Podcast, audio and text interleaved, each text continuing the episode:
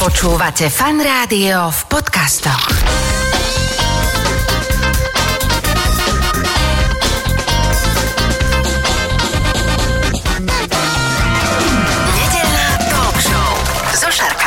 Počúvate fan rádio nedelnú talk show. Už vedľa mňa sedí v štúdiu fan rádia môj dnešný host, odborník na počítačovú bezpečnosť a aj súdny znalec eh, Karol Suchánek. Eh, Vítaj, ahoj. Ahoj, ahoj a ďakujem za pozvanie, ja som veľmi rád, že môžem byť tu s tebou vo Fan Rádiu. Ono to bolo tak, že mne si niekde vybehol nejaký rozhovor s tebou a strašne ma to zarazilo, že vlastne všetko, o čom si hovoril, vlastne fakt všetko robím zle. Tak som potom nejaké veci povypínal doma v rámci teda eh, mojich mobilných zariadení aj počítačov a snažil som sa a hovoril som si, že raz keď na Slovensku, tak mi to musíš povedať takto aj do éteru všetko, aby to ľudia počuli.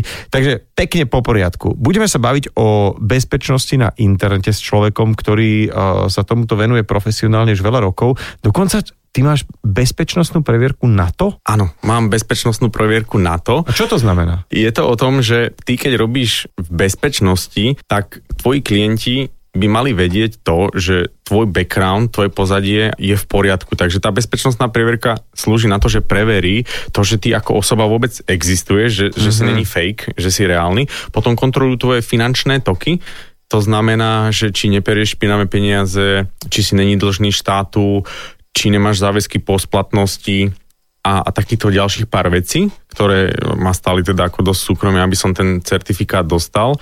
A vo finále teda, keď ja prídem do firmy a chcem im šáhať na tie ich IT systémy, tak ukážem bezpečnostnú preverku a nemáme sa o čom baviť, lebo vedia, že som ako keby dôveryhodná osoba. Okay. A Čiže mám- vlastne tí, tí, e, tí klienti ťa púšťajú v podstate do absolútneho súkromia, že keby som bol akože poriadny hacker, tak si poviem, že spravím si akú previeračku, e, aby som ma každý pustil niekam, ale to nejde asi. Tie previerky sú fakt také ťažké, že neprešiel by niekto so zlými úmyslami. Ja si myslím, že nie, lebo ja osobne ani neviem, ako tá previerka prebieha. Celý ten proces trvá, myslím, rok alebo rok a pol, takže ja som Aha, vyplnil či to nie, prihlášku. že, že pošleš online nejakých ne. pár nie. OK. Dobre, takže teraz b- si teda taký, takýto vážený pánko v tomto odbore a poďme úplne ako keby také, ja ti budem dávať strašne amatérske otázky, priprav sa na to. Poď, poď do mňa. Dobre, takže bezpečnosť na internete. Čo si mám pod tým predstavovať? Dajme tomu som banka, alebo ja neviem, hoci kto, nejaká taká firma, čo má nejakých klientov, posielame si to tak hore-dole a bezpečnosť znamená, aby sa to nedostalo do nepovolaných rúk. Čiže mám tam nejaké IT oddelenie a to sa mi stará o tú bezpečnosť. A napriek tomu sa môže stať, že to nejak unikne. Čiže čo je vlastne bezpečnosť firemná? Tejto firmnej bezpečnosti kolujú aj nejaké mýty. Si povedal, že máš IT oddelenie a malo by sa teda o to starať. Takže jedno z tých mýtov v tej počítačovej bezpečnosti je, že mám IT oddelenie a a mám všetko v poriadku. Takže nie vždycky to je pravda, lebo zase záleží, ak, o akej veľkej firme sa bavíme. Tie veľké korporácie by to mali mať premakané, ale jasné, malé stredné podniky podľa nejakej štatistiky sú zaujímavejšie pre útočníkov ako tie veľké korporácie. Takže... Aha, čiže tie väčšinou tie veľké korporácie naozaj aj v tom IT oddelení majú nejakých bezpečnostných uh, technikov alebo čo, expertov, áno, mali by mať svoje Hej, vlastné oddelenie. Ale to až tak tých hackerov ne, možno nezaujíma, ale skôr také tie stredné malé. hej? Malé, stredné, podľa štatistík. Ja som niekde čítal štatistiku, že myslím si, že v polke prípadov tí útočníci útočia na malé a stredné podniky, takže niekto si môže myslieť, ja mám malú firmu, ja som není pre nikoho zaujímavý a to je práve chyba. Lebo pre tých útočníkov si viac zaujímavý, lebo odhadujú, že tvoja bezpečnosť bude ďaleko nižšia, lebo sa možno mm-hmm. tomu nevenuješ, tak si pre nich jednoduchší na to, aby ťa hackli. Trošku sme sa rozprávali o počítačovej bezpečnosti vo firmách. Je táto bezpečnosť podobná s tou osobnou, takouto, ktorú ja mám nejakým spôsobom na mojom počítači, na mojich mobilných zariadeniach, alebo, alebo je to niečo iné? v tých základoch tá bezpečnosť, aby sme nešli ako do nejakých hlbokých technikálí, má nejaké základné bezpečnostné princípy, ktoré v tej súkromnej bezpečnosti a v tej firmnej sú rovnaké a potom tá firmná bezpečnosť je potom samozrejme ďaleko komplikovanejšia, lebo má viac systémov, viac faktorov do toho, ako keby vstupuje a v tej firmnej bezpečnosti to dokážeš lepšie kontrolovať, ako keď máš tú domácu Mhm, bezpečnosť. lebo tam sú nastavené nejaké mm, pravidlá, že dajme tomu, nechoďte na hambaté obrázky a stránky. Je to jeden z tých krokov, pres- presne tak. Hej, hej, že z, z, z firmného počítača robte si to na súkromnom a tak ďalej. Dobre, takže t- ja som len nechcel teraz úplne odradiť vás všetky, čo nás počúvate, pretože to hlavné ešte len príde a poďme na tú bezpečnosť súkromných osôb. Aké sú najčastejšie útoky na tú bezpečnosť? Bezpečnosť. Tak budeme volať tých zlých ľudí, že to sú tí hackery. Definujme si, že čo robí hacker. Hacker je vlastne osoba, ktorá vyhľadáva zraniteľnosť v nejakom systéme a ak ju objaví, tak ju využije, aby sa do toho systému dostal. Na čo by to robil? Tých motivácií môže byť viac, ale môžu to byť tzv. script kiddies, čo znamená, že sú deti, ktoré používajú nejaké skripty a robia to zo zábavy.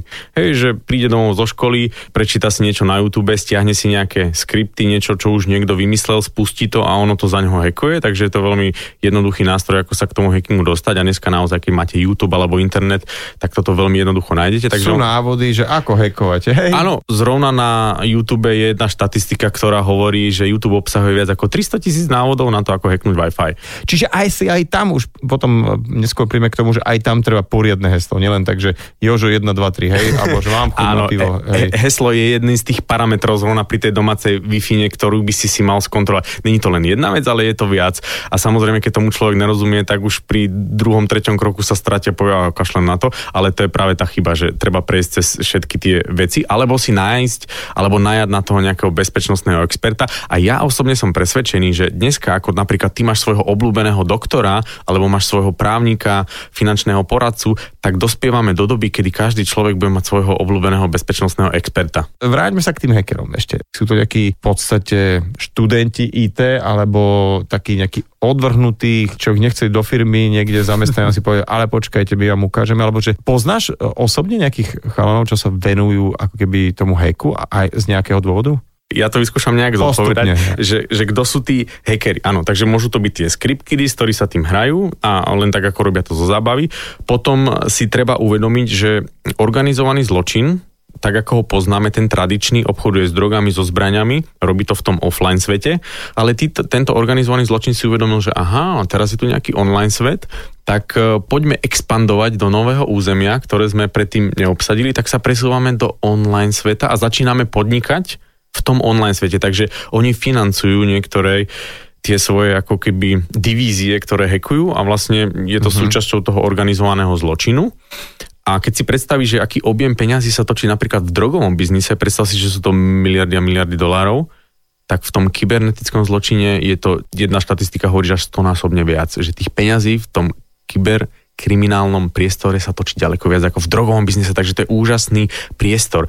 A treba si uvedomiť to. Pre takéto živly, ako myslíš. No. Áno, je to priemysel. Jak máš automobilový priemysel, máš potravinársky priemysel, tak je priemysel počítačovej kriminality. Ako i keď ilegálny, ale ako je to normálne, mm-hmm. jak sa dá tým mm-hmm. zarábať. Takže oni sú organizovaní, majú svojho šéfa, ktorý tomu šéfuje, majú svoje distribučné oddelenie, ktorý posiela tie vírusy, majú svoje oddelenie, ktoré píše tie vírusy, majú potom testerov, potom majú customer support, lebo oni napríklad hacknutia, zašifrujú ti dáta, tak oni ti dajú normálne, že pekný e-mail, kde ty napíšeš a oni ti poradia, ako si tie dáta očifrovať, ako si kúpiť ten bitcoin a sú veľmi ako rýchli a poradia ti, lebo oni si ich zákazník, keď si akože nechcel byť, ale ako dajú ti ten support ako napríklad tie najväčšie, najlepšie e-shopy na svete. Ale teda, keďže ide o ilegálnu činnosť, asi nesedia nejakej jednej budove. Oni sú ako po svete, buď sa ako osobne poznajú, alebo sa stretli cez nejaké fóra, kde by tvorili nejakú skupinu, nejakú organizáciu a samozrejme sa snažia skryť tú svoju identitu, aby boli uh-huh. ťažšie dopatrateľní pre tie orgány konajúce v, v trestnom konaní. Takže e, ťažko povedať, niekedy akože sedia, bola jedna extrémna skupina, ktorá, legenda hovorí, že mali dokonca zriadené call centrum v Indii, Okay. že keď si mal ako problém, že ťa hekli, tak si mohol zavolať a oni ti poradia, ale zrovna tento prípad trval asi týždeň, dva, kým ich dali dole, lebo to bolo ako očividné. Ale oni sú roztrúsení po celom svete, sú organizovaní a, a zarábajú si takto ako peniaze. Je to normálne, ako ty chodíš do rádia, tak oni takto chodia, hekujú a e, žijú z toho. Sú aj teda v úvodzovkách dobrí hackeri, že takí, že, ktorí naopak hľadajú tie zraniteľné miesta a upozorňujú nejak, že prosím vás, milá banka alebo milý nejaký obchod alebo e-shop, dajte si to dokopy, lebo tuto vám kto chce, vyrábuje všetko. Pre- Presne tak, jak máš tých zlých, tak máš aj tých dobrých, ktorí bojujú proti tým zlým. Okay. takže ty keď si dobrý hacker, tak robíš čo ťa baví, takže máš fan, že môžeš hekovať, máš povolenie, jak mal James Bond povolenie zabíjať, tak ty máš povolenie hekovať, máš na to papier a, a zarobíš za to docela slušný balík mm-hmm. peňazí. A tých dobrých platí potom tiež nejaká protiorganizácia alebo nejaká firma, alebo je to naopak, e, že až, až môže štát si najímať takýchto chlapíkov. Môže aj štát, jasné, najať, ale potom pracujú pre štát, ale väčšinou to robia korporácie, že predstav si, ja neviem, Facebook, teraz povie, že OK, môžete ma hacknúť a máme tzv. bonity program, že oni normálne lákajú tých dobrých hackerov, aby ich hackli a keď ich hacknú, tak oni vyplatia odmenu. Takže môžeš mm-hmm, byť... Že vlastne odhalia to slabé miesto. Vlastne. Áno, presne tak. Takže normálne e, ty sa tým môžeš ako zaoberať a môžeš si takto ako zarábať tie peniaze, že hackuješ tie firmy, máš to povolené, je to legálne, užiješ si kopec fan a potom to ešte... je strašná, strašný fan. Počuj, a teda sa chcem opýtať, že sú tým pádom aj nejaké také, že nechcem povedať, že celebrity alebo že nejakí známi hackery, a to je prvá časť otázky, a keďže teda genderov, tu buďme vyrovnaní, že lebo fúr si predstavujeme na nejakých chlapikov, vieš, v umastených tričkách s popolníkmi na miesto okuliarov, čo jedia pizzu a zapijú to kolovým nápojom, ale to, môže to byť normálne také, akože ľudia, na ktorých by si to vôbec nepovedal, alebo že uh, robia to aj baby, akože vo veľkom? Ja by som chcel povedať, že tá predstava toho, e, toho hackera, že je to muž a že má kapucu aj v nejakom tmavom prostredí niekde v pivnici, si myslím, že je len ako z hollywoodských filmov a tá realita je taká, že ty toho hackera ako vizuálne vôbec nepoznáš. Takže môžeš mať kolegu, ktorý sedí oproti tebe, ale mu nevidíš na monitor a môže hackovať. Ja, Takže okay. ne, vizuálne to nerozlíšiš a určite sú aj ženy medzi nimi. Ženy majú iný typ zmýšľania, ktorý zase má iný náhľad na tú vec a inakším spôsobom spôsobom riešia tie problémy, takže ženy sú v tom tiež veľmi dobré a obzvlášť ženy sú vynikajúce v tzv. sociálnom inžinierstve, kedy to je ten najvyššia forma útoku a to je ten tzv. red teaming, že firma si ťa zaplatí, aby si fyzicky sa dostal k nejakej časti napríklad fyzicky k serverom, takže príde žena na vrátnicu, hodí očko na vrátnika, hovorí, že čau Zlatko, vieš čo, tu máme nejaký problém, ja som z tej, z tej organizácii, potrebuješ ma, musíš ma pustiť tvojim serverom. Napríklad vymyslí si nejakú, nejaký príbeh, ale je to žena, ktorá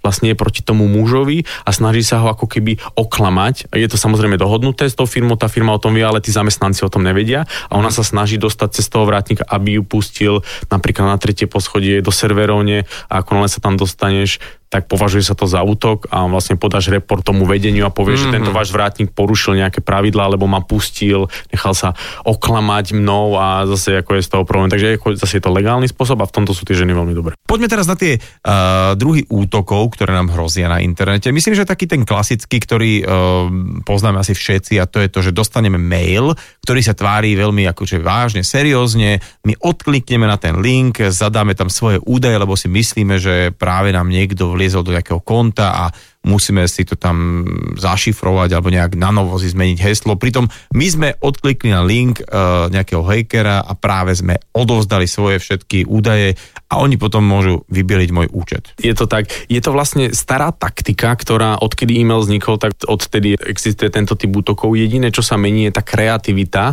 tých mm-hmm. útočníkov, že sa snažia vždycky vymysleť nejaké nové lákadlo, takže oni majú nejaké svoje tzv. kampane. Ja neviem, keď sa blíži majstrovstva sveta, tak vymyslia nejakú kampaň, že ja neviem, podpor svoj tým, aby vyhrali a, a prispia. Oni skrátka sa ťa snažia obľúbiť. Ide o to, aby si tam zadal svoje údaje nejaké, hej? Alebo teda kreditku. Tak, jasné. vždycky je tam nejaká akcia, že ťa dajú pod tlak a pod stres, aby si ty vykonal nejakú akciu, ktorú oni chcú. Takže vlastne vo finále si za to môžeš ty, ale oni ťa na to naviedli. Počkaj, teraz mi tu poštu povedz, že ti príde, že čo, prišiel ti balík a máš zaplatiť. Áno, napríklad teraz všetci, ak sme boli e, doma, sme sedeli, tak sme si objednali všetko cez e-shopy, tak útočníci samozrejme reagujú na tento presun ľudí do toho online sveta, tak si povedali, že OK, vyskúšame vymysleť tento typ útoku a tých je fakt akože strašne veľa, ale ten najpopulárnejší, čo som ja teraz zaznamenal, alebo jeden z najpopulárnejších je tá slovenská pošta. Príde ti e-mail od slovenskej pošty, že máš balíček a musíš zaplatiť 2 eurá. Takže si povieš, tak som si asi niečo objednal e, z toho shopu, tak jasné, tak zaplatím 2 eurá, ale ten, ten e-mail je fake, ty keď vyklikneš ten odkaz, nevšimneš si nejaké znaky toho tzv. phishingového e-mailu, tak zadaš svoje údaje o svojich platobných kartách alebo o tej jednej, ktorú tam dáš a oni ťa nestrhnú 2 eurá, ale 1500. Aha. Ale, alebo ja si myslel tak, že síce 2 eurá, ale že už majú tie údaje a potom si ponakupujú. Dá sa aj tak. T- tam tá kreativita je ako OK. veľmi... Čiže, čiže vlastne čo mám sledovať? Lebo no, kamarát, ktorý je trošku na tom lepšie e, gramotnosťou ako ja, čo sa týka počítačovej bezpečnosti, tak on mi hovoril, že väčšinou, keď si klikneš na ten e-mail, odkiaľ to prišlo, tak sa ti tam rozklikne strašne dlhý nápis, že keď to príde od Apple, tak Apple zavinač Apple, alebo PayPal zavinač PayPal. Ale zrazu klikneš na to a je tam trrr, strašne dlhá nejaká vec, až to už by mohol byť taký prvý znak z toho, lebo väčšinou aj dokonca aj tie vizuálne znaky toho celého e-mailu vyzerajú, že to je od tej spoločnosti. Áno, oni sa to snažia ako fakt, že dokonale sfejkovať, že aj tá slovenčina je dobrá, sedí to, ale presne to od ten e-mail, od koho to prišlo, musí človek zapojiť to kritické myslenie, že keď mi prišiel e-mail od slovenskej pošty, tak predsa nebudem mať za zavináčom niečo iné ako je slovenská pošta. Hej, že logicky mm-hmm, na to prídeš. Mm-hmm. Takže sú to nejaké také typy, triky, ktoré ako sa treba natrénovať, treba si tento skill ako keby osvojiť a potom by si ho mal prenašať na ďalšie generácie, čiže na mladšiu generáciu, na svoje deti, alebo na tú staršiu, na svojich rodičov. No a asi to tak je, že veľa ľudí má taký pocit, napríklad ako ja, že kto už len mňa by hekoval, prečo by mňa hekoval? Ja nemám čo tajné, ja nemám čo skrývať. Ja som predsa není pre nikoho zaujímavý, ale treba to brať tak, že tie útoky sú automatizované, hej? že niekde v nejakých štátoch, v cudzine, hovorí sa teda väčšinou o Rusku, Číne alebo o Iráne, to niekde ten útočník pustí, a ten skript, ktorý ako chodí po internete, prehľadáva a dajme tomu aj posiela e-maily a skrátka to pristane tebe do e-mailu, pristane to niekomu, je to ako širokospektrálny útok, ktorý nie je veľmi technicky sofistikovaný, je zároveň aj lacný na to prevedenie a je to ten najjednoduchší útok, aký vlastne môžu robiť. Takže im to je jedno, kto na to klikne, neklikne, oni ani nevedia, že si to ty ako osoba, oni idú skrátka na tú masovku, lebo vedia. Čiže keď pošlem to 10 alebo 100 miliónom ľuďom, tak keď sa chytí pol promile ľudí. Tak to stačí, okay. aby ti to živilo ten biznis. Čiže toto je len taká, že uh, pošlem to čím viac užívateľom je mi jedno. Čiže doslova, že fishing, že chytám rybky. Hej. Chytíš, áno, lebo nechytíš všetky, ale stačí, keď máš pol promile, tak ti to ako keby vystačí na to, aby ti to pokrylo náklady, niečo si zarobil a prípadne si mohol dovoliť nejaký sofistikovanejší útok. Ja som si zapísal také slovičko, že ransomware a teraz to mi vysvetlí, že to je aký typ útoku, alebo čo to je, lebo už keď aware, tak je to asi, jak je software, hardware, takže tam už bude niečo viacej. A čo to je, o čo ide? Zase ti to väčšinou príde cez ten e-mail, lebo to je taká stupná, jednoduchá brána a príde ti nejaký e-mail, ktorý obsahuje link alebo nejakú prílohu, zase teda ten začína to tým phishingom a ten phishing teda buď od teba vypýta nejaký údaj, alebo ti naopak povie, aby si si niečo stiahol a zase si to ty, kto to vyklikne a nainštaluje si to vo väčšine prípadov. Keď ste firma a máte zle zabezpečenú firmu, tak to môžu prepáliť, že vlastne tí hackeri to tam nainštalujú sami do tej firmy, ale keď sme pri tých ako bežných užívateľoch, tak ten užívateľ si to sám nainštaluje. E, že, a teraz hacker len čaká, že už sa mi chytila prvá rybička a začínam ti šifrovať dáta. Jeden súbor za druhým na pozadí, takže ty si pracuješ na svojom počítači, máš tam rozpracovanú, ja neviem, nejakú prácu, k tomu máš, ja neviem, 20 súborov a zrazu bum, jedného dňa na teba vyskočí okno, červené, ktoré hovorí, tvoje dáta boli zašifrované, máš 24 hodín na to, aby si zaplatil 1000 eur v bitcoinoch. Toto je naša e-mailová adresa. Keď máš problém, my sme ochotní ti poradiť, ako si ten bitcoin kúpiť a ako nám ho čo najrychlejšie dopraviť. A ty vtedy máš dve možnosti. Buď to urobiť, alebo to neurobiť a teda prídeš možno, že o tie dáta. Alebo keby si niekoho kontaktoval na 158, že dobrý, prišiel mi taký, tak čo ti povedia si, že smola, to ste si vy sám tam nainštalovali dobrovoľne, takže... Mm, je, je to tak, tá policia má nejaké priority, že rieši vraždy, ekonomickú trestnú činnosť a tak ďalej, takže určite je asi fajn im to nahlásiť, ale neočakával by som nejaký výsledok, lebo týchto ľudí, ktorým sa to stáva, je ako strašne veľa a policia nemá na to kapacitu, aby toto s každým jedným riešila. A navyše ten útok je vedený zo zahraničia, je to prehnané cez ďalších 5 štátov, takže to by sa muselo spojiť 5 policií z 5 rozdielných štátov, vymeniť si dáta aby vôbec nejaký... Kvôli tomu, že ty si si nainštaloval nejakú Áno, a takých, mm-hmm. takýchto prípadov sú e, tisíce denne a policia nemá na to kapacitu. Jasne, to by sa ani nedalo, uh, lebo toho je asi veľmi veľa a radšej budú teda ten čas a energiu uh, dávať do prípadov, ktoré vyriešiť môžu. Rozprávame sa samozrejme o bezpečnosti na internete a to je sranda, že na veľa relevantných stránkach sa nachádzajú normálne také odkliky, banery, kde v dobrom úmysle na to klikneš, lebo si myslíš, že si ideš niečo kúpiť a pritom si možno, že stiahuješ nejaký nebezpečný software nejakého trojského konia, je to tzv. malvertisement, hej, Aha. že máš advertisement a máš malvertisement, takže vlastne Google ti propaguje nejakú tvoju službu a aj zase bola nejaká štatistika spred pár rokov, že Google za jeden rok, myslím, že to bolo pred 5 rokmi, stiahol takýchto, ja neviem, 80 miliónov takýchto škodlivých reklám za rok zo, zo svojich serverov, že mm-hmm. útočníci oklamali tie algoritmy toho Google, takže sa vlastne tá tvoja reklama škodlivá dostala medzi ľudia a ľudia ti to vykliknú, sami si nainštalujú a ty potom ako útočník čakáš, kedy ti to cinkne na peňaženku Bitcoin. A teraz, keď si hovoril o tom Google a vôbec o tomto prehliadači, kde si som čítal takú štatistiku, že všetok obsah, o ktorom teda vieme a myslíme si, že to je celý internet, wow, že to, to všetko, čo, čo si napíšeme, len chceme a vyhádže nám to odpovede, vrátane YouTube a všetkých týchto veľkých platform, že to je len nejaké malé percento obsahu, ktorý existuje niekde a že proti tomu je až 90% alebo aj viacej tzv. dark webu, tak prosím ťa objasni nám bežným smrteľníkom, čo v nedelu majú na obed rezne, že čo je prosím, dark web. Je to taký ako keby internet v internete. A zase jedna štatistika hovorí, že až 96% dát celého internetu vôbec sa nachádza v, teda v tom dark webe, že je to také ako keby tajné zákutie internetu, ktoré je Ale oveľa väčšie. 96% väčší ako vôbec ten internet, ktorý my bežne zažívame. Dostaneš sa tam buď na pozvánku, alebo pomocou špeciálneho internetového prehliadača a vlastne dostaneš sa do tejto šedej sféry, kde e, neexistujú zákony, neexistujú pravidlá, je to len o reputácii alebo o, o, na základe nejakého doporučenia, kedy sa ty dostaneš na nejakú stránku a môžeš si napríklad kúpiť niečo nelegálne z tejto stránky a teraz zase zaplatíš a nevieš, či to dostaneš.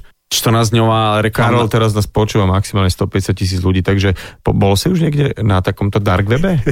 Ja ani ne, lebo nemám tú potrebu. No nie, ale tak iba sa chcem, že chcem si tak predstaviť, že, že tiež je, ako máme, že www.google.com, tak aj tam niečo proste do toho nejakého baru, niekde tam niečo napíšeš. Stiahneš si špeciálny internetový prehliadač, väčšinou sa teda bavíme o prehliadači, ktorý sa volá Tor Okay. a tie stránky majú takú ťažkú adresu a na konci je bodka .onion, väčšinou to končí. A OK, a, to, a to, tým pádom sú to normálne, že má to takú istú grafiku nejakú, Veľmi podobnú, skôr takú z 90 väčšinou. a takú veľmi jednoduchú, Áno. lebo tam neriešiš asi to, že či to má byť pekné, lebo sa, sa tam dejú škaredé veci. Hýha, ale to, to ma veľmi ako keby zaráža, že je tam až toľko strašne toho obsahu, vieš, že by som si povedal, tak dobre, tak nech pár percent ľudí zo 100, nejaký štyria ľudia majú nejaké také, že zlé úmysly a potrebujú vôbec chodiť na nejaký dark web, ale že čo tam potom tvorí ten obrovský obsah? To sú práve tie dáta, čo uniknú a čo sa Sú to okradnú? dáta, sú to videá, sú to ukradnuté databázy, takže vlastne všetko, čo sa z toho normálneho internetu ako ukradne, dá sa do tohto deep webu, dark webu. Boli dokonca jeden kontroverzný prípad, myslím, že to bolo v Austrálii, kedy austrálska policia prevádzkovala najväčší detsko-pornografický portál v tomto priestore. A to len čisto preto, aby pochytali pedofilov po celom svete. Aj tak. Toto je odpoveď zároveň na moju otázku, že akože to teda neutne niekto, celý tento dark web, nenajmú dobrých hackerov a že to proste nejak zablokujú alebo niečo. Čiže vlastne je to aj kvôli tomu, že zase tajné služby alebo hoci kto to využíva, hej? Áno, využívajú to. Treba si povedať teda tú históriu, že to vzniklo za dobrým účelom, kedy sa tento dark web, alebo vtedy to ešte nebolo akože dark web, ale bol vytvorený za účelom tým, že je to tzv. decentralizovaný internet, takže nemá to ako nikde server, ktorý môžeš vypnúť, ale chodí to cez ten trafik cez rôznych ďalších užívateľov, takže sa to ako keby ťažšie stopuje. A pôvodná myšlienka toho bola, že tento systém chcel pomôcť novinárom, ktorí pôsobili v autoritatívnych režimoch, uh-huh. aby vynášali informácie o tom, čo sa tam deje, takže ako vlastne, aby ich vláda nezastavila, aby mohli vyniesť na svetlo sveta nejaké informácie. Ale toto si pred x rokmi samozrejme všimli aj kriminálnici, zapačilo sa im to prostredie a začali ho okupovať, využívať a není to až tak jednoduché tých ľudí dopatrať. Samozrejme sú nejaké možnosti, ako teoreticky tých ľudí dopatrať a potom títo útočníci sú si toho vedomí, využívajú to a vlastne sa takto ako skrývajú, aby boli ťažšie dopatrateľní a mohli podnikať. Poďme na takú vec, ukradnutie identity. Je to o tom, že ten človek e, ti chce ukradnúť identitu, aby mohol platiť e, napríklad tvojou kartou, alebo je tam aj niečo iné, že požadujú výkupné, sú aj takéto prípady? Kreditná karta je samozrejme jedna vec, je to ako časť tvojej identity, ale jeden známy v Amerike pôsobil a jemu sa stalo to, že na jeho meno bola zobraná hypotéka a o tom dlhé roky nevedel. Uh-huh. A potom strávil 5 rokov bojovania o to, že tá hypotéka nie je jeho a stalo to myslím 300 tisíc dolarov na právnikoch a na tak ďalej. A vlastne dopatrali sa k tomu, že zrovna v tomto konkrétnom prípade to bola nejaká žena, ktorá ukradla z jeho koša nejaké bankové výpisy a vlastne na tých bankových výpisoch alebo nejakých dokumentov, ktoré zobrali z koša, boli všetky jeho osobné údaje a v Amerike získala jeho social security number a jeho adresu a ďalšie osobné údaje, takže si v jeho mene nejakým spôsobom zobrala hypotéku, hypotéku a v tom Amerika je trošku ako extrém, že my to tu v Európe máme o niečo lepšie.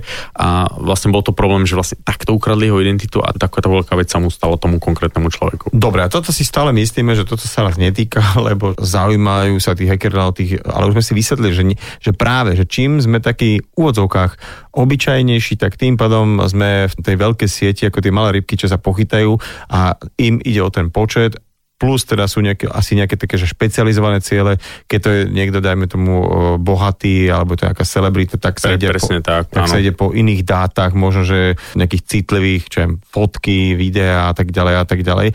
No a teraz opačne, ako sa správať, aby sa mi takéto niečo nestalo? Ja by som doporučil sa o túto tému nejakým spôsobom hlbšie, hlbšie zaujímať aby ľudia ako získavali čoraz viac informácií, že čo sa v tom online svete deje, tak ja napríklad na svojich sociálnych sieťach sa snažím informovať o tom, čo sa deje nejakým spôsobom ľahko verejnosť zoznámiť s tým, čo sa deje, alebo ako sa chrániť, takže môžete sledovať moje sociálne siete.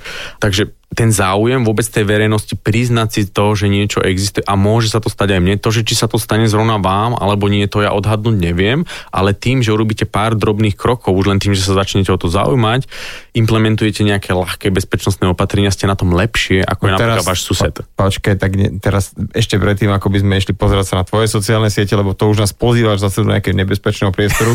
do, na socia- že, ale na, tak asi, čo mi prvé napadá, mať nejaké, že fakt, že dobré heslo, hej? Super, tak to vyskúšajme otočiť a, a ja sa budem pýtať teba, tak čo si ty predstavuješ pod pojmom silné heslo? Ja som úplný amatér, podľa mňa ja som nové, že čerešnička, ktorú vyďobe úplne nejaký hacker na, na X, ako jak nič, pretože ja mám heslo také, že ti ho samozrejme nepoviem, mám tam nejaké veľké písmená, malé písmená, mám tam aj číslice, jeden znak, ale ide o to, že ja by som si to pamätal, tak ho mám vlastne všade rovnaké. To je veľký problém to, že máš silné heslo a máš ho všade rovnaké, je už samo sebe problém.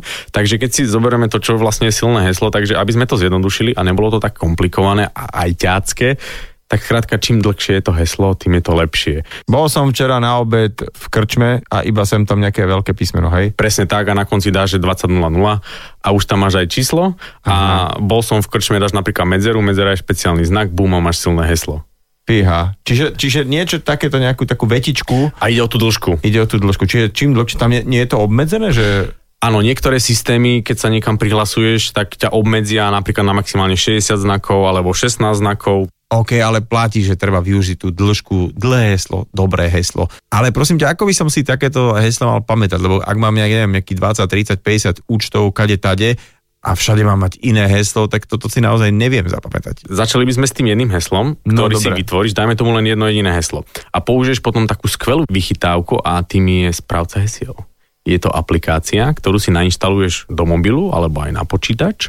Máš tie heslá medzi sebou synchronizované a práve tam zadaš toto jedno jediné heslo, ktoré si budeš v živote pamätať a tým pádom sa ti tá aplikácia otvorí a ty si teraz popridávaš tie stránky do toho password manažeru, hej, akože mm-hmm. urobíš si ten zoznam, že kde všade si a necháš ten password manažer, aby ti vygeneroval tie silné hesla, ktoré si nemusíš ty pamätať a potom, keď sa chceš do tej stránky prihlásiť, tak zase vyklikneš password manažer a on ťa tam za teba prihlási sám, takže ty nemusíš si už pamätať žiadne iné heslo, len to jedno tvoje, lebo ten password manažer si pamätá tie ostatné a on ťa tam sám prihlási, že ti to heslo tam napíše. A teda keby som bol hacker, tak prvé, čo ti hackne, je tvoj password manažer? Áno, takže si musíš vybrať veľmi dobrý password manažer manager. Takže keď si dáte na Google, že Password Manager Ratings alebo Best Password Managers 2021, tak tam máte, väčšinou tie mená sa opakujú, takže sa bavíme o one password, ako jedna password, alebo uh, last pass. Čiže ja si vymyslím jeden taký, ako sme, že bol som včera v krčme 20.00, alebo hocičo s medzerou, tak to ma pustí do toho manažera a už on si tam potom na všetky tie stránky, ale to asi to vyžaduje tak, že si na chvíľku sadnem a najprv si tie všetky moje pospomínam, že ako sa volajú alebo čo, že kde vlastne som A tak dobre, tak máme heslo. Hej? A ty si dal ako dobrú myšlienku, ja by som na ňu nadviazal, že si musíš pospomínať. Takže ja by som týmto chcel možno ľudí vyzvať, že nainštalujte si password manažera, počkajte, až bude vonku zlé počasie, ideálne sobota ráno, zoberte si svoj notebook, svoj telefón do postele, zoberte si kávu a začnite pomaličky naplňať ten password manager týmito údajmi o vás a zároveň si tým zmapujete aj svoju digitálnu stopu, že budete mať predstavu, kde všade máte svoj účet a možno zistíte, že pokiaľ tých účtov nepoužívate, tak je ideálne ich zrušiť, čo by mohlo byť ďalší tip pre našich poslucháčov, že zmapovať si online svet a účty, ktoré nepotrebujem, tak ich vymažem. A tie účty, ktoré som zmapoval, tak nechám na tom password manažeri vygenerovať nové hesla, tak aby ten každý účet mal každé rozdielne heslo. Tak ako máš do každej dverí rozdielný kľúč, každý účet by mal mať svoje vlastné unikátne heslo. Mm-hmm. Dobre, tak to máme to heslo. Mm-hmm. A aký je taký ďalší hack? Čo je potom heslo také dobré? Takzvané dvojfaktorové alebo dvojfázové overovanie. Určite to poznáš zo svojho internetového bankovníctva, kedy po zadaní mená hesla ešte musíš buď potvrdiť nejakú aplikáciu, kde to odklikneš, alebo mm-hmm. zadáš SMS kód. Toto sa dá bežne nastaviť na všetkých bežných sociálnych sieťach alebo na svojich e-mailoch, takže ak nič iné, tak by som vás poprosil, drahí poslucháči, aby ste si dneska nastavili dvojfaktorové verovanie, a keď neviete ako, určite si to vygooglite pre svoje sociálne siete a hlavne pre svoj e-mail. No dobré, ale keď ja chcem byť stále prihlásený a zdrápnem telefón a nechcem si tam vyklikávať heslo, jak púk, vieš, ale chcem ísť, kliknem, Instagram som na Instagrame, kliknem, Facebook som na Facebook, kliknem, mail som na maili. Či za každým by som si to mal ako keby tam nejakým spôsobom zadávať, alebo? Iba raz. Ten telefón to urobí pri prvom prihlásení a potom už si ťa ako keby pamätá, že si to ty okay. a už ťa s tým neotravuje. Bude ťa s tým najbližšie otravovať, napríklad keď vymeníš telefón. A ok, čiže raz pri prvom prihlasovaní sa dvojfázovo, či dvoj, dvojfaktorovo. dvojfaktorovo sa tam prihlásim, dobre, takže to, to sa dá. A potom vlastne, ale stále ešte môžem fungovať aj pri mobilnom, aj hociakom inom zariadení na tom password manažeri, čo si hovorí. Áno, áno, presne tak. Takže ty napríklad si otvoríš aplikáciu Instagram, použiješ password manager, aby ťa do toho Instagramu prihlásil a potom tam zadáš ten šestiferný kód a ten telefón si to zapamätá a už potom normálne na tom Instagrame funguješ tak, že ťa to neotravuje stále, lebo jasné, kebyže sa máš prihlasovať každý deň, tak je to strašne otravné. Pred pár rokmi teda pribudla taká technológia, hlavne teda na mobiloch, rozpoznávanie tváre. Je to dobrý spôsob, ako si chrániť nejaký vstup do súkromia? Určite, mne sa to ako veľmi páči, lebo je to komfortné a je to jedna z najbezpečnejších metód, ako zamedziť tomu, aby to niekto sfejkoval. Lebo mm-hmm. by ti musel oskenovať tvár 3D skenerom a to by si si všimol. Ten som raz v živote videl, ale on je trošku veľký. to, to, je proste miestnosť, kam musíš vojsť. To nie je nejaké, neviem, či existuje prenosný a možno, hej. Ja, ja aj do rúk, ale zase musí, musel by ťa oskenovať, keď máš otvorené oči, lebo zase keď máš zavreté, tak Jasne, to sa nefunguje. Asi by si si všimol. Teraz poďme na nejakú takú ďalšiu vec, ktorú by som mohol urobiť pre seba, tak povedal si, že obmedziť tie účty, ktoré nepoužívam, tie už nejakým spôsobom dať preč, dať si silné hesla, ideálne na každú nejakú stránku alebo na každý nejaký, nejakú aplikáciu iné. Aby som si to pamätal, tak mi stačí teda nejaký manažer, ktorý uh, to urobí za mňa, je to bezpečné. Čo ďalej? Ja mám takú jednu vychytávku pre užívateľov Gmailu, lebo som vypozoroval, že na Slovensku veľa ľudí alebo drťová väčšina používa práve Gmail. Máš aj ty Gmail? Vieš čo, ja sa volám Peter Novák a neuveríš, uh, kým som sa tak akože rozhýbal, tak... Uh, tak už to je Peter Novák 323. Vole, takže ja tým pádom nemám. Mám jeden taký Gmail, ale to je také tiež uh, kompli. Takže nie, nepoužívam, ale skoro fakt, že každý druhý, a čo každý druhý, asi 80% ľudí má nejaké svoje meno a zavína Gmail. Tak. A práve Gmail má tzv. Google Advanced Threat Protection Program. Fú, treba dať do Google. Google Advanced Threat Protection Program. To znamená, že sa zapojíte zdarma do tohto programu, kedy vám Google ponúkne väčšiu bezpečnosť pre váš Gmail, pre váš YouTube, lebo to je ako samozrejme jeden účet. A budete si k tomu musieť kúpiť tzv. security key. Je to nejaký... No, veď, už ten čakal, keď sa bude nakupovať niečo dobré.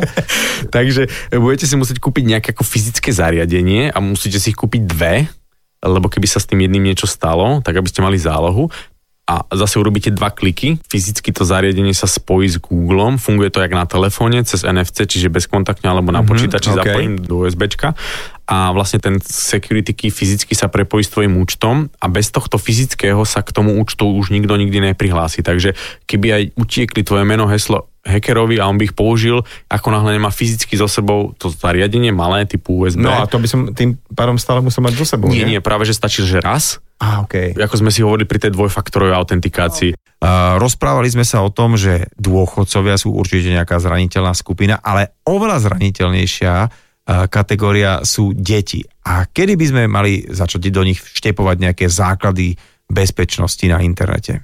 So cyber security pre deti nikdy nie je príliš skoro začať. Ale samozrejme, keď si ty rodič, v prvom rade sa to musíš ty naučiť, aby si túto znalosť mohol preniesť na mladšiu generáciu. Kedy si sa z generácie na generácie dedilo napríklad e, ako upiec chleba alebo nejaký tajný domáci recept v minulosti. Čiže takto vlastne asi my dospeláci, ktorí máme deti, by sme sa čo najskôr mali trošku akože privzdelať a aby sme to tým deckám nejak vštepili, že... že mili... Od malička, uh-huh, presne uh-huh. tak. Takže ako náhle si začne vytvárať nejakú svoju online identitu, vytvárať účty, tak mu povedzte, je to hra super, ale začni používať password manažera. Niekto si možno povie, malému dieťaťu povie, čo je password manažer, ale ako... Pre nich to je jedno. Presne tak, ako e, práve on získa ten zvyk a ide mm-hmm. o ten zvyk, takže vy ho naučíte používať password manager a pre neho to už bude úplne prirodzené, lebo si to tam všetko bude mať. Zároveň bude mať zmapovanú svoju digitálnu stopu a nestraví tým čas, keď bude veľký, že aby dohľadával, že kde všade mal vytvorené účty. Takže čím skôr, tým lepšie. Mm-hmm.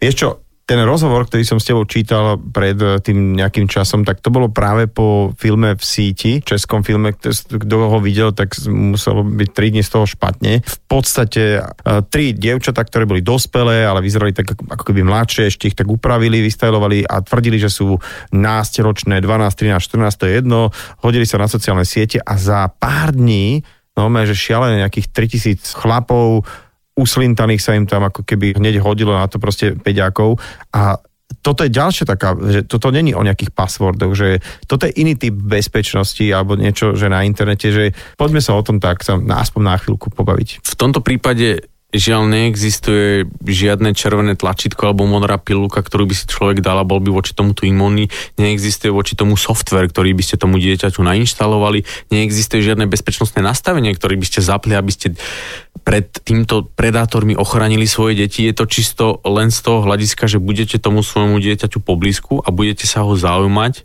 okrem toho, že ako žije v tom reálnom svete, tak sa ho budete pýtať, ako nažíva v tom virtuálnom svete. Budete sa snažiť nejakými kontrolnými otázkami zisťovať, čo tam deje, kde sa pohybuje, aby ste tomu vedeli zabrániť, lebo žiadny software nedokáže prečítať tú nejakú ako keby komunikáciu, ktorou to dieťa ako si píše s tým nejakým um, pedofilom napríklad, takže je to o tom, že... Alebo kýmkoľvek, možno aj niekto, kto z neho vylákava nejaké informácie, že to nemusí byť, že proste nejaký VR alebo nejaký phishing, ale môže to byť naozaj to, že to môže byť niekto fyzicky, ktorý si vypýta buď nejaké údaje alebo, alebo čokoľvek. Môže byť. Takže je to o tom dobrom vzťahu s tým dieťaťom, pýtať sa ho, zaujímať sa, zaujímať sa o to. Alebo druhá vec je, že povedať tomu dieťaťu na rovinu, že vieš čo, ako z času na čas si musím prečítať tú tvoju konverzáciu, ako jasné, narušujete istým spôsobom tomu dieťaťu to súkromie, ale vy ako rodič nemáte inú šancu, ale mali by ste to robiť len s vedomím toho dieťaťa, že rýchlo pozriete, že či si neposielal nejaké fotky, nemusíte vyslovene čítať ten text, ale len preleteť tú konverzáciu, je to OK a mm-hmm. až času na čas to ako keby kontrolovať. Ale pozor, tie čety nemusia byť len tie klasické, ale dosť často sa četuje práve aj v tých hrách je, že deti hrajú hry a v rámci tej hry je zase ako keby schovaný chat, takže mm-hmm. ty ako rodič, keď nevieš, že môžeš chatovať aj cez hru, tak teraz že máš... to je nejaká online hra, a kde sa dá chatovať s niekým, Áno, to je ďalšia a, vec. A, a potom ďalšie kopec tých aplikácií, takže tie uh, miznúce kvázi uh, komunikácie, že ty síce odpovieš, pošleš a on to zmizne, takže ty vlastne nemáš veľmi čo, nemáš, kont- nemáš, nemáš je, veľmi je, čo kontrolovať. Že, je, je, to, je to tak, tak treba poučiť to dieťa, povedať mu, že nenechaj sa zastrašiť, lebo väčšinou e, títo predátori zastrašujú tie deti, využívajú nejaké ako keby manipulatívne. manipulatívne taktiky, takže možno to dieťa poslať na nejaký tréning, alebo mm-hmm. to mhm. s ním prebrať, mm-hmm. aby sa nebálo povedať nie, lebo pre to dieťa ten dospelý človek je autorita, takže má mhm. niekedy mm-hmm. problém povedať nie, takže ho v tomto posiliť, posiliť mu tú jeho vlastnú autoritu, aby nemusel mhm. rešpektovať mm-hmm. tento typ ľudí. V jednom slovenskom filme, tuším, sa volal, že kto je ďalší, uh, tak bol tam taký príbeh, že dievčatá v tínedžerskom veku si s niekým začnú písať, ten človek uh, je k ním milý, kompenzuje možno niečo, čo im doma chýba a postupne tomuto predátorovi uh, posielili naj, najskôr také normálne fotky, potom neskôr intimné, až sa im potom začalo vyhrážať, že to zverejní, pošlu teda nejakým kamarátom a tak ďalej a tak ďalej, ak teda nedostane za to peniaze. A tu sa dostávame ku kyberšikane. Ako sa dá predísť kyberšikane? Ja by som doporučil pozrieť si veľmi dobrý český seriál na toto, hashtag Marty is dead. Takže môžete si to pozrieť na internete, má to asi 5 častí, každá asi po 15 minútach, kde je tá kyberšikana ako veľmi pekne dobre znázornená, takže zase zobrať svoje dieťa, kľudne si pozrieť s nimi dokument v síti, pozrieť si Marty is dead a možno ak máte Netflix, tak by som určite doporučil si pozrieť The Social Dilemma. Veľmi dobrý dokumentárny mm-hmm, seriál. Mm-hmm. Ten sme videli a z toho nám bolo tiež pár mesiacov zle, ale už to nejak prešlo a vidíš, sme tam, kde sme boli a zase nejak nedávame pozor. To je asi tiež taká tá vec, že keď niekto má že súkromný účet, alebo že si tak na internete zavrie fotky, zahesluje a myslí si, tým pádom je to safe, ale je to v podstate na internete, takže uh, once on internet, always on internet. Je nejaká možnosť, že si ty vieš sám, uh, dajme tomu, zrušiť nejaký účet, alebo teda, že by si si tak aspoň, že OK, tak uh, bol som mladý, trošku som blbol a teraz by som rád na tejto platforme, dávno to už nemal účet, tak dá sa spätne niečo, keď vypustíš do sveta internetového, ako keby to zmazať? Už asi nie. Hovorí sa, že internet je permanentné úložisko dá, takže čo raz vypustíš, už je ťažké ako dostať naspäť. Takže keď si vypustil nejakú komunikáciu alebo vypustil nejakú fotku, tak jasné, ty ju síce z toho z Facebooku zmažeš, ale nevieš, či si ju niekto iný nezmazal, alebo neexistuje nejaký fakeový účet, ktorý ako vlastne tie fotky ako keby sám stiahuje za nejakým ďalším účelom. Takže ako býva to častokrát problém, ako jasné, skúsiť to môžeš, E, za to nič nedáš a ja by som možno doporučil urobiť tzv. ego surfing. Každý e, dnes večer e, povinne otvoriť Google a dať do Google svoje meno a schválne pozrieť, čo ten Google o vás vie. Som nejak preskočil také tie komunikačné aplikácie a, a vlastne ktoré sú bezpečné alebo o, menej, lebo hovorilo sa o, o Threeme alebo signále, že sú šifrované a... Stalo sa, čo sa stalo, stalo na Slovensku. Sa, čo sa stalo, ale tak to bolo skôr, že on eh, si ako keby zálohoval, aby potom mohol niekoho vydierať. A že, že Nepoužil on... silné heslo, čo som a, ja pochopil ten aj prípad. To, plus aj asi si zálohoval veci. Čiže sú tieto možno, že menšie aplikácie bezpečnejšie na prenos dát, na, na komunikáciu. Trema sama o sebe nebola zlá, len bola zle použitá. Uh-huh. Zase tam chýbali tie základné bezpečnostné prvky, ako napríklad silné heslo. E, takže ako tá tríma ako fakt patrí medzi dobré, len zase treba ju vedieť používať a keď človek má z nejakého dôvodu obavy, lebo sa stalo, čo sa stalo, tak kľudne ten signál je to ako jedna z najbezpečnejších aplikácií, má jednu z najlepších mm. reputácií, lebo je tzv. open source. To znamená, že keď si internetový nadšenec alebo fanúšik vieš programovať, tak si môžeš stiahnuť kód a skontrolovať vlastne, ako tá aplikácia pracuje s tvojimi dátami. Mm. Chápem, že to je trošku mm. sofistikované, je ale to ako aj ťaci to majú Ale myslel som tak, že všetci máme WhatsApp a hlavne máme tam svojich kamarátov, vieš, akože ísť do nejakej aplikácie, kde máš len pár ľudí, ale že, že používaš to a keď tam mi píšu všaké, že vaše dáta sú šifrované a nebojte sa nič. Či to znamená, že na bežnú komunikáciu sú všetky tieto platformy z tvojho pohľadu bezpečné? Na bežnú komunikáciu áno, jasné, tie dáta mimo ten WhatsApp by sa to nemalo dostať. Zase jedna legenda hovorí, že e, vy síce tú komunikáciu máte šifrovanú, ale ide to cez WhatsApp ako cez Facebook a Facebook drží kľúče dešifrovacie k tej komunikácii, takže keby prišli za nimi policajti, tak je pravdepodobné, že by mohol nejakú komunikáciu odšifrovať, čo by sa práve s tým signálom nemalo stať. Mm-hmm, OK. Karol, vieš čo, akože ešte asi by som s tebou, ja tu mám pripravených toľko otázok a ešte som kopec ani nepoložil, tak predsa len sledujte ľudí, ako je Karol Suchanek po všelijakých týchto médiách, pretože on veľa rozhovorov už, už dal, teda nielen dnes tu vo Fan Rádiu a všeli čo iné povedal a prosím vás, beriem si to aj na seba a musíme zvýšiť svoju takú tú kyber kyberneticko-bezpečnostnú gramotnosť, pretože máme deti a tieto nikto lepšie nenaučí ako my, lebo keď to neurobíme my, tak to môže robiť niekto iný a inak a zle. Takže veľmi pekne ďakujem ti za tvoj čas. Karol Suchánek, kybernetický bezpečnostný analytik a ešte aj súdny znalec, k tomu sme sa ešte nedostali a dokonca ešte aj s previerkou nás a všetko jedno s druhým. Ahoj, ďakujem ti. Ja len dodám, žijeme len raz, ale dáta navždy. Dobre si premyslíte, čo do online sveta vypustíte, krok späť býva ťažký. Ďakujem za pozornosť a želám dobrú chuť. so. Talk show so Šarkanom v premiére každú nedeľu od 10. do 12. vo Fan Rádiu.